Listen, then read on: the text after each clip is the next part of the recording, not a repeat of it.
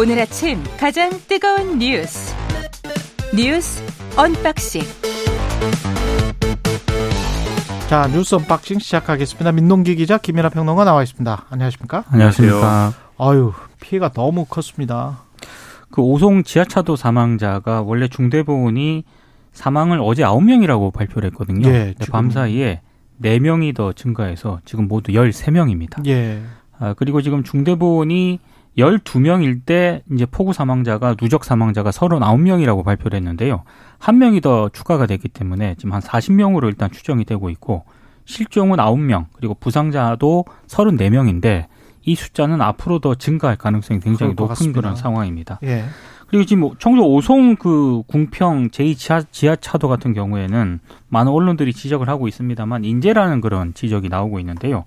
금강 홍수 통제소가 사고 4시간 전에 홍수 경보를 발령을 했고 2시간 전에는 전화로 대피 요청을 했는데도 청주 흥덕구청은 별다른 조처를 취하지 않았습니다. 심지어 오늘 한겨레 보도에 따르면 사고 첫날에는 홍수 통제소로부터 위험을 통보받은 사실 자체를 부인을 하다가 어제 이 사실을 또 시인을 했다고 하고요.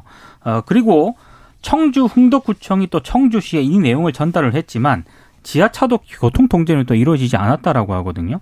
청주시가 해명을 처음엔 이렇게 했습니다. 매뉴얼에는 교통 통제에 관한 내용은 나와 있지 않다 이렇게 해명을 했는데 또 한겨레 기자가 그 청주시의 매뉴얼을 찾아보니까 비상단계 침수, 범난 지역 주민 대피, 통행 제한 이렇게 분명히 매뉴얼에 명시가 되어 있었거든요.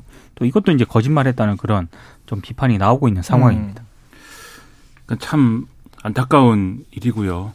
이 여러 가지 여기 사망하신 분들의 사연이나 이런 것들이 많이 보도가 되는데 그걸 보면 너무 가슴이 아프고 어떻게 이런 일이 있을 수가 있을까 참 이제 마음이 많이 힘든 그런 뭐 뉴스인데 지금 쭉 말씀하셨지만 가장 이제 심각한 어떤 생각은 이 잘한 기관이나 사람이 아무도 없다는 거예요. 이걸 이 문제를 대비하거나 좀 어떻게 이 수습하는 과정이라든가 지금 보면은 언론에 나온 걸 보면은 서로 막 떠넘기게 하는 듯한 그런 이제 모습도 있고 예를 들면 언론에 인용된 청주시의 경우에는 이렇게 얘기를 합니다. 홍수위기 상황에 대해서는 상위 기관인 충북도 등에 전파가 된 것이고 그러면 도에서 이제 통제를 지시했어야 된다 이렇게 얘기를 하지만 청주 청주시는 충북도에 그렇죠. 청주시의 자연재난 재 매뉴얼에 침수 및 범람 지역의 주민 대피와 통행 제한을 해야 된다 이 내용이 있기 때문에 자체적으로 할 수 있었던 거 아니냐 이 얘기를 할 수 있었던 거고 또 충북도의 경우에는 대형 매뉴얼상의 지하차도 중심 부분에 물이 50cm 정도 차올라야 통제를 할 수 있는 건데 제방이 무너지기 전까지는 그런 징후가 없었고 제방이 무너진 다음에 강물이 막 밀려드니까 그때는 이미 통제를 할 수 없었던 상황이다. 이렇게 얘기를 하는데 이 지침도 이제 맞는 거냐 이런 의문이 있는 것이고 그다음에 이 해당 주민들이나 이런 이제 이 좀 당시의 상황에서 했던 하는 얘기들이 있어요. 그러니까 주변에 이제 제방이나 이런 걸 다 강화해 가지고 이게 애초에 이제 예고됐던 그런 이제 큰 비지 않습니까? 예. 그러면 두기나 이런 걸 강화해 가지고 이거를 막는 어떤 작업을 했어야 되는데 하긴 했는데 이 폭우가 내리기 직전에야 이제 했고 그것도 이제 모래로 뭐 이렇게 모래성을 쌓았다 이런 표현을 하더라고요. 이, 관- 이 당시에 이제 그래서 이 모래성으로 쌓는 거는 안 되고 최소한 이제 그 방수포로 덮고 뭐 이런 좀 어 이런 것으로는 안 되고 적극적인 대응을 했어야 그렇죠. 되는데 모래주머니나 이런 걸로 최소한 했어야 되는데 그렇지도 않았다라고 하는데 여기에 대해서 이제 어, 여기에 대해서는 이제 이 관에서는 어 이- 이미 그 한 7일 날 이제 이 두 개에 대해서 이제 임시 제방이나 이런 것들을 높여 높였는 것을 다시 보강한 것이다 이렇게 설명을 하고 있는데 불충분하죠. 그리고 종합적으로 지금 이 인근에 이제 미호천교가 있다는 거 아니겠습니까? 이 미호천교 확장 공사하면서 인근의 제방이나 또는 인근의 집안이나 이런 것들이 많이 이제 좀 부실화되고 모래화 모래로 돼, 있- 돼 있기 때문에 그런 것들이 이제 강의 범람이나 이런 것에 무력화된 거 아니냐 이런 지적도 있어서 종합적으로 이런 상황을 애초에 예상하고 이 예상된 어쨌든 호우인데 예상하고 대비하는 측면에서는 누구도 지금 잘한 게 없어서 이런 부분이 피해를 키운 거 아니냐라는 비판에서 자유로울 수가 없다 이런 이제 보도죠. 민동기 기자는 고향이 그쪽 아닙니까? 청주? 아, 저희 부모님이 청주에 계신데요. 예. 그 오송 지하차도를 좀 지나가 봤죠. 그러니까 가끔 이제 고속도로가 막힐 경우가 있습니다. 음. 그러면 이제 청주로 들어가기 위해서 우회하는 경우가 있는데 그때 몇 번 지나간 적이 있습니다. 그렇군요. 예. 보니까 4차선 도로고 꽤 크던데요. 네. 예. 근데 바로 옆에 이제 제방이 건설 중이었고 그 제방이 그냥 무너졌다는 거 아니에요? 근데 자체적으로 저는 그런 생각을 합니다. 그 권한이 위임되고 대통령도 그 항상 그런 이야기를 했었잖아요. 후보 시절에는 권한을 위임해서 자율적으로 하고 그렇죠. 책임을 지게 한다. 근데 지금 상황을 보면 꼭 이 문제뿐만이 아니고 다른 문제에서도 위만 쳐다보고 있는 것 같은 그런 느낌이 많이 들거든요. 그래서 자체적으로 뭔가를 한다고 자체적으로 판단해서 뭔가를 한다면 그게 나중에 어떻게 또 직권남용이 될 수도 있다. 아니면 섣부른 대응이 돼서 뭐시 예산만 쓸 수도 있고 문책당할 수도 있다라는 생각. 그래서 아무것도 안 하는 게 뭐 위에서 시킬 때까지 아무것도 안 하는 게 본인들에게는 가장 좋은 합리적인 선택이 아닌가. 본인들에게는 합리적 선택, 공무원들에게는 합리적 선택이 아닌가. 그런 방향으로 지금 뭔가가 시정이든 국정이든 운영되고 있는 게 아닌가라는 깊은 우려가 듭니다. 예. 상황들이 단면들이 계속 그런 게 나오고 있습니다. 국정의 문제도 있- 있을 것이고, 근데 예. 좀더 거시적으로 보면은 어떤 우리의 이제 이 재난 대응에 대해서는 뭔가 좀 뭔가의 진전이 필요하다라는 생각이 계속 듭니다. 예를 들면 지금 이 상황은 기후위기나 이런 것에 영향도 있는 거 아니겠습니까? 그러니까 이전과는 다른 기상 악화가 있는 거잖아요. 그러니까 예를 들면 어떤 분들은 아니 이렇게 비가 너무 한꺼번에 많이 왔는데 그것을 어떻게 이 사람과 제도와 어떤 나라가 어떻게 막겠느냐 뭐 이렇게 말씀하는 분도 있을 것 같은데 근데 이게 다 제가 다시 한번 말씀드렸지만 예고된 상황 그리고 누구나 우려하던 상황 그 상황이 다시 벌어진 것이기 때문에 재난 대응에 있어서도 아까 말씀드린 뭐 충북도의 매뉴얼에 지하차도 중심 부분에 물이 50cm 정도 차올라야 된다. 이거는 강이 범람하거나 이런 상황을 전제한 게 아니지 않습니까? 강이 범람하면은 이건 순식간인 거거든요. 이 만약 공개된 뭐 예를 들면 영상이나 이런 걸 보셔서 아시겠지만 무섭습니다. 지하차도 물 들어오는 게 그 영상이나 이런 걸 보면. 그럼요. 예. 그래서 이런 지침은 소용이 없는 것이고 그렇다고 한다면 기후위기 시대에 이런 사태까지 다 예상을 해서 어떤 상황에서 어떤 대응을 해야 되느냐를 사실 지금 말씀하신 것처럼 국가적인 어떤 이 매뉴얼이면 매뉴얼 또는 지침이면 지침, 방침이면 방침으로 이게 형성이 돼 있어야 되는 거죠. 지금까지 이 방식으로는 안 된다. 그래서 최소한 그런 것들이 있어야 되겠다는 생각이 들고 그리고 이제 기후 위기 말씀드린 게 경북 지역에는 지금 산사태 피해가 굉장히 집중돼 있지 않습니까? 이것도 하나하나의 어떤 사연을 보면 가슴이 굉장히 아픈데 이것도 이제 오늘 보도나 이런 걸 보면은 경북 지역의 산간이나 이런 데 이제 난개발 문제가 있다고 얘기를 해요. 이제 경작지를 만든다던가 그다음에 사과나무를 심는다던가 아. 그리고 도로를 뭐 만든다던가 이런 것들이 집안을 약화시킨 영향도 있는데 이런 비가 올 정도의 어떤 상황이 될 수 있다라는 걸 예상했다면 그런 이제 개발이나 이런 것들이 좀, 어, 좀 과하게 이루어졌겠는가 이런 의문도 있는 거지 않습니까? 그래서 여기는 국가적 차원의 방침이 필요한 것이다. 그런 생각도 이번에 하게 돼, 하게 됐다. 이런 말씀도 드리고 싶습니다. 예, 사건 나기 전에 좀 가보는 행정 같은 게 필요할 것 같은데 사건이 터진 후에 그 뭐 브리핑을 그렇죠. 듣고 뭐 사, 사고 현장에서 사람들 둘러보고 정치인들이든 누구든 간에 가가지고 그게 어떤 도움을 주는지도 모르겠고요.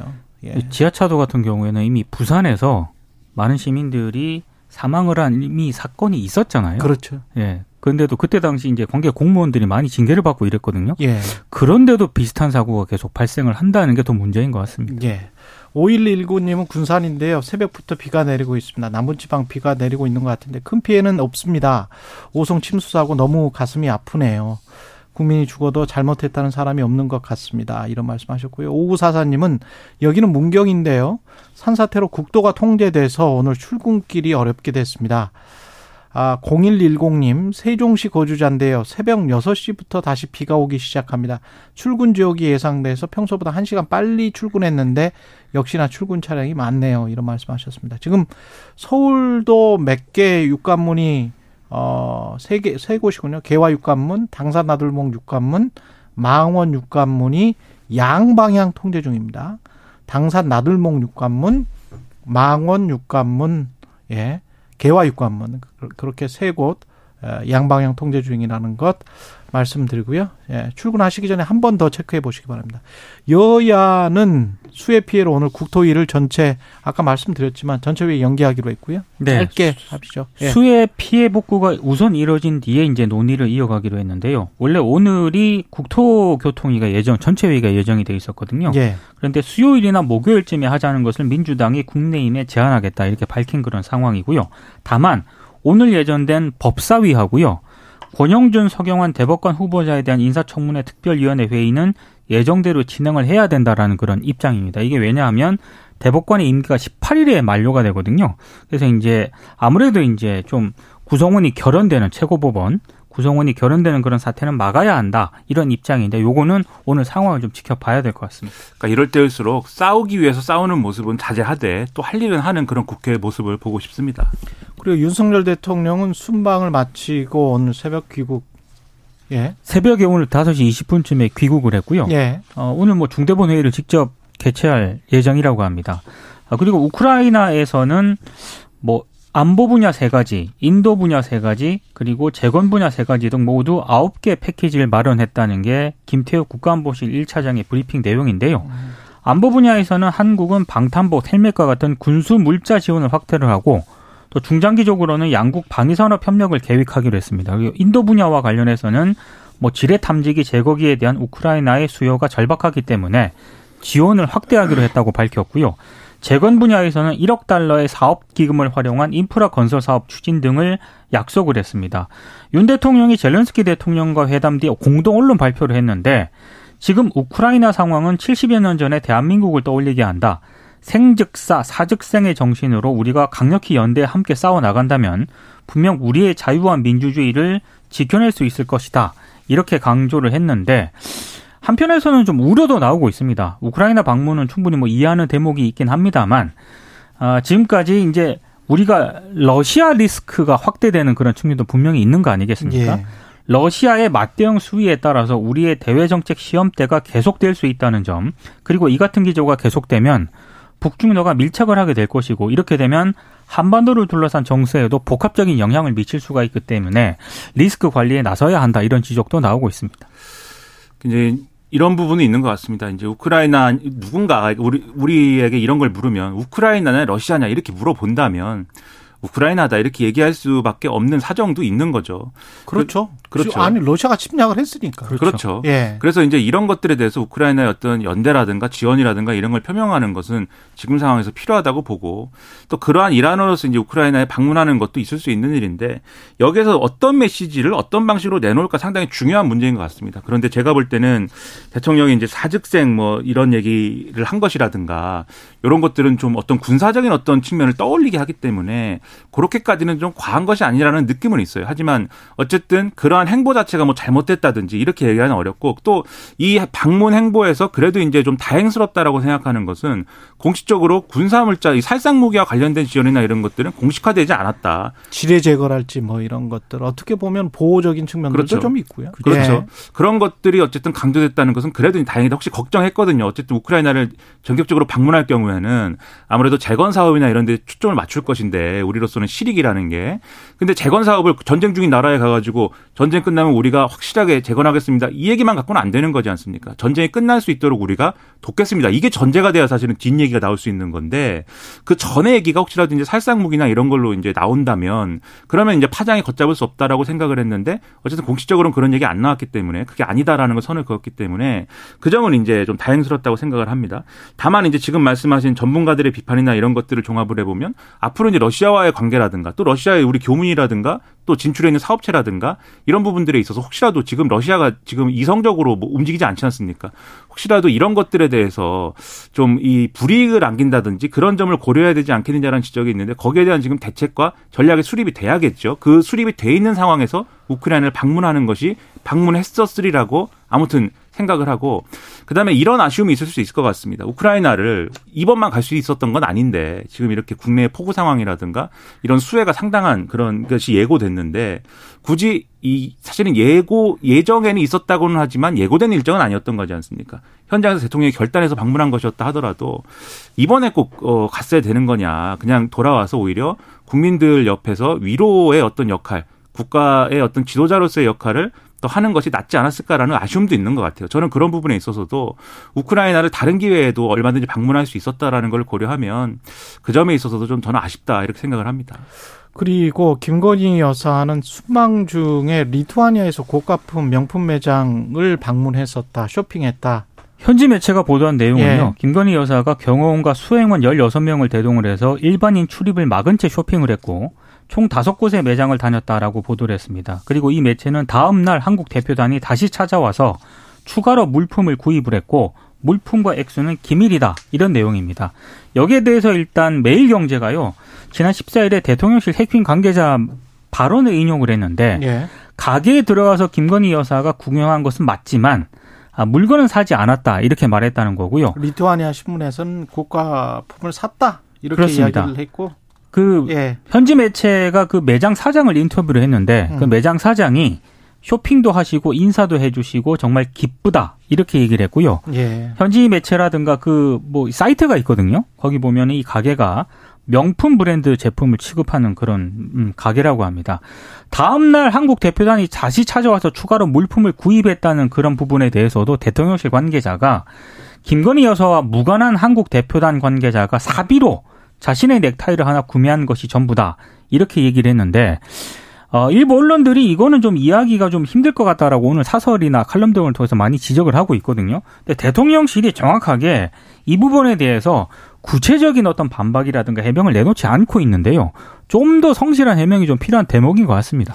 이게 제가 볼 때는 상당한 문제입니다. 나토 정상회의 어쨌든 동반을 한 것은 외교 일정에 동반한 거 아니겠습니까? 그렇죠. 그런데 네. 이제 이런 어떤 사적인 쇼핑이나 이런 걸 했다 뭐 이런 게 현지에 보도가 되고 그것이 이제 국내의 어떤 정쟁의 어떤 뭐 이 소지가 되고 이러면 이게 안 가느니만 못한 일이 되지 않습니까? 결국 그런 점에서 보면은 이런 것들이 이런 일정을 누군가는 이제 어 어떤 방식으로 세웠을까를 생각해 보면 김건희 여사 본인의 의지가 아니면 사실 이게 이루어질 수가 없잖아요. 다섯 곳이나. 그렇죠. 예. 공식적으로 무슨 이 회사에서 오셔갖고 쇼핑을 해주십시오라고 요청한 것도 아닐 테고 이 자체도 문제고 해명은 더 문제라고 생각합니다. 대통령실이 굳이 이 스케줄을 잡아야 될 이유도 없을 것이고 이제 본인의 의사였을 것인데 그러면 주변에서 이 김건희 여사님 이거 안 됩니다라고 얘기하는 어떤 참모가 있어야 되고 대통령실의 해명도 이러저러한 점에서 저희가 그 부분 신경 쓰지 못했다 이렇게 나와야 되는 것이지 뭐 이런 식으로 해명하고 이런 식으로 되는 것이 저는 잘 이해가 안 되고요. 그리고 해명이 왜 그렇게 제대로 안 될까의 문제에 있어서도